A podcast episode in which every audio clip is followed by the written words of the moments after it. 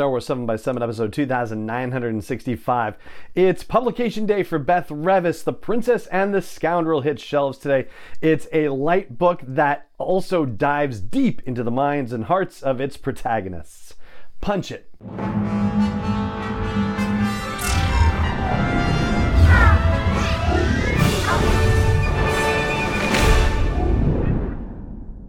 Hey, Rebel Rouser, I'm Allen Voivod, and this is Star Wars 7 by 7 your daily dose of Star Wars joy. And thank you so much for joining me for it. So, I have to say, I'm a little bummed that The Princess and the Scoundrel didn't come out two months ago because, quite honestly, it feels like a perfect beach read kind of book. And here we are getting it on August 16th when a lot of the beach days have gone, but hey, that's okay. There's still time to settle down in the sand, whether you're in the sun or like me under an umbrella, and just enjoying a great Star Wars story well told by Beth Revis. Now, here's the official publication summary. It says, You're cordially invited to the wedding of Princess Leia Organa and Han Solo. The Death Star is destroyed. Darth Vader is dead. The Empire is desolate. But on the forest moon of Endor, among the chaos of a changing galaxy, time stands still for a princess and her scoundrel. After being frozen in carbonite, then risking everything for the rebellion, Han is eager to stop living his life for other people. He and Leia have earned their future together a thousand times over. And when he proposes to Leia, it's the first time in a long time he's had a good feeling about this. For Leia, a lifetime of fighting doesn't seem truly over.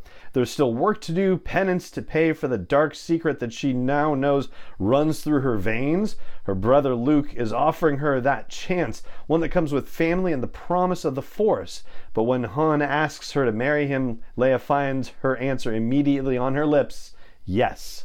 Yet happily ever after doesn't come that easily. As soon as Han and Leia depart their idyllic ceremony for their honeymoon, they find themselves on the grandest and most glamorous stage of all, the Halcyon, a luxury vessel on a very public journey to the most wondrous worlds in the galaxy.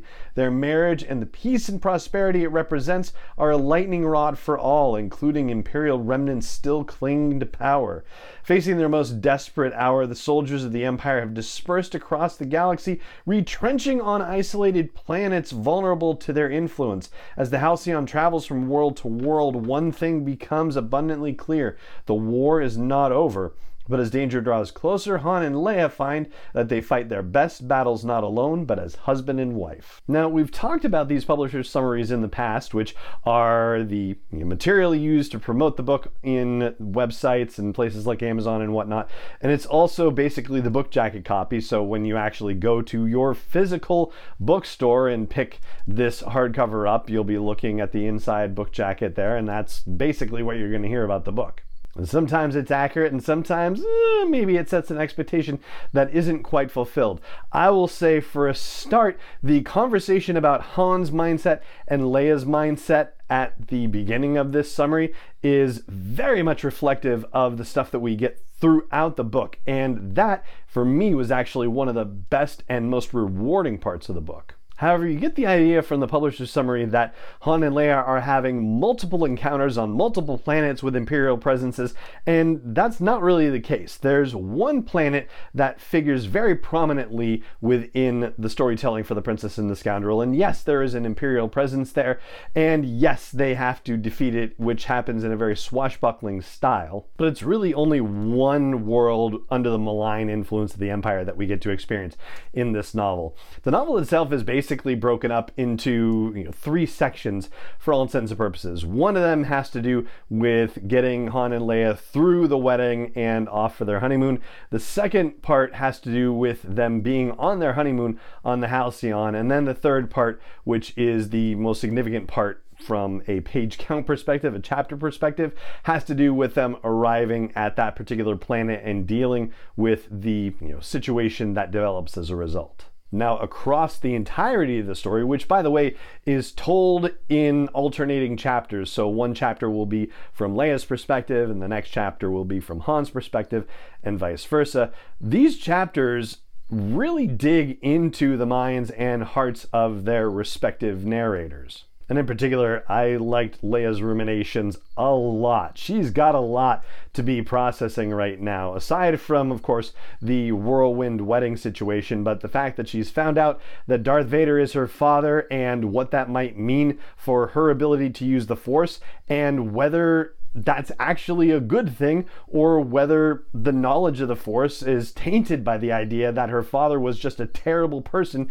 and who really is her family? Does she really consider him to be part of her family, or is her family Breha and Bail? So her meditations on family, on the possibility of using the Force, and what could it mean, and how should she possibly consider using it if she even does consider using it, that's all mixed in together with her reflections about Han and what's going on with him, and being aware that he has lost a year of his life due to being trapped in carbonite, and occasionally reflecting on moments where you know his experience might be bringing some of that trauma back. And for his part, Han is also reflective about what's been going on in his life. Certainly, the time in the carbonite weighs on him for sure, but he is also thinking about broader picture stuff about how he got involved in this rebellion, about his relationship with Chewie and getting him back to Kashyyyk, how this new relationship is going to affect his relationship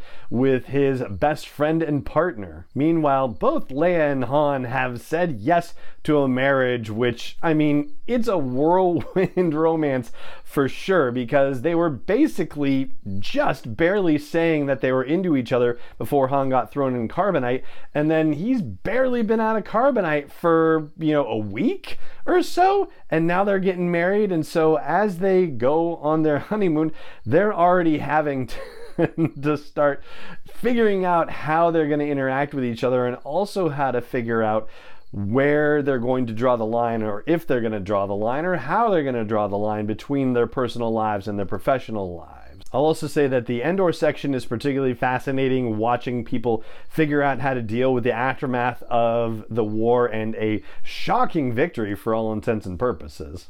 There's already been talk online about the party that Lando throws in honor of the happy couple, and yes, there are definitely some laugh out loud moments for that and for that matter in the wedding ceremony as well, which is ultimately very beautiful. And when we get to the Halcyon, you know, when you see the Halcyon anywhere in storytelling right now, it's really hard not to have the idea in the back of your head that, oh, you know, this is kind of marketing material for the Galactic Star Cruiser situation down in Florida, right? And as far as its appearance in The Princess and the Scoundrel goes, I'll say one thing on the good side, which is that it absolutely makes sense based on how they've set up the Halcyon and all the storytelling that yes, this is where Han and Leia would go for their honeymoon under the circumstances. So, yes, it's a natural to put them there for sure. That said, I don't feel like it really gives us a lot about the Halcyon. I mean, we basically spend time in, you know, Leia and Han's honeymoon suite, which is fine.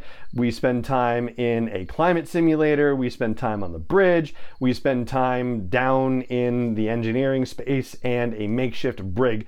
And that's mostly it. Oh, you know, and the giant uh, dining area situation too. But yeah, we're not necessarily learning anything spectacularly new about what happens on the Galactic Star Cruiser on the Halcyon. And one of the things actually involves a tour of the bridge, which actually sounds very much like things that I've seen in concept art about what you actually get to do when you spend two nights on the Galactic Star Cruiser. Then, just past the halfway point in the book, we arrive at Madors, where most of the Imperial related action in the story takes place. And the main villain is actually, I won't spoil it for you, but it's a villain that we haven't seen in quite a while. That much I'll say. All right, what else can I tell you? The repartee between the two characters is good. Leia it has been so deep in her head for so long that seeing her come out of her emotional shell is great.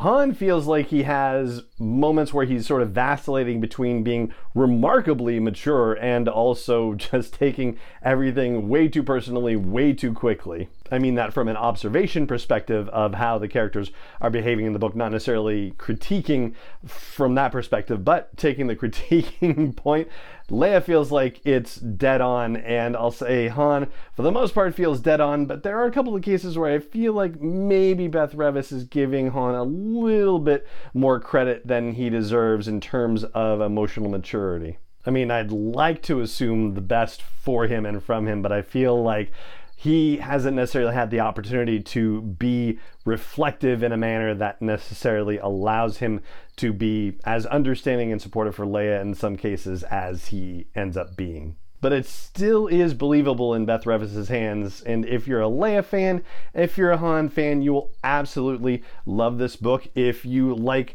lighter Star Wars storytelling, if you will, then you will also like this book. It's definitely a different reading experience from, say, you know, picking the most recent Star Wars book that just came out before it, Shadow of the Sith by Adam Christopher, right? Definitely two entirely different styles and two different types of books. If your taste leans heavily to the Shadow of the Sith style book, then you might not be as rewarded by Princess and the Scoundrel, but I guarantee you, if you like Leia, you like Han, the insights that Beth Revis brings to the table in this book for the two of them are absolutely worth the price of admission. So that right there is going to wrap up our review of The Princess and the Scoundrel, our non-spoiler review, and we're going to get a little spoilery in the coming days, and don't worry, I won't spoil too much of the book, but we'll talk about some of the deeper stuff that Beth Revis is pursuing in this book, which is very cool. And yeah, we'll get to that. But for now, it just remains for me to say thank you so much for joining me for today's episode. As always, and may the force be with you wherever in the world you may be. Star Wars 7 by 7 is not endorsed or sponsored yet by Lucasfilm Limited, Disney, or 20th Century Fox, and is intended for entertainment and information purposes only. Star Wars, the Star Wars logo, all names and pictures of Star Wars characters, vehicles, and any other Star Wars related items are registered trademarks and or copyrights of Lucasfilm Limited, or their respective trademark and copyright holders. May the force be with them. All original content is copyright 2021 by Star Wars 7 by 7 We hope you love it.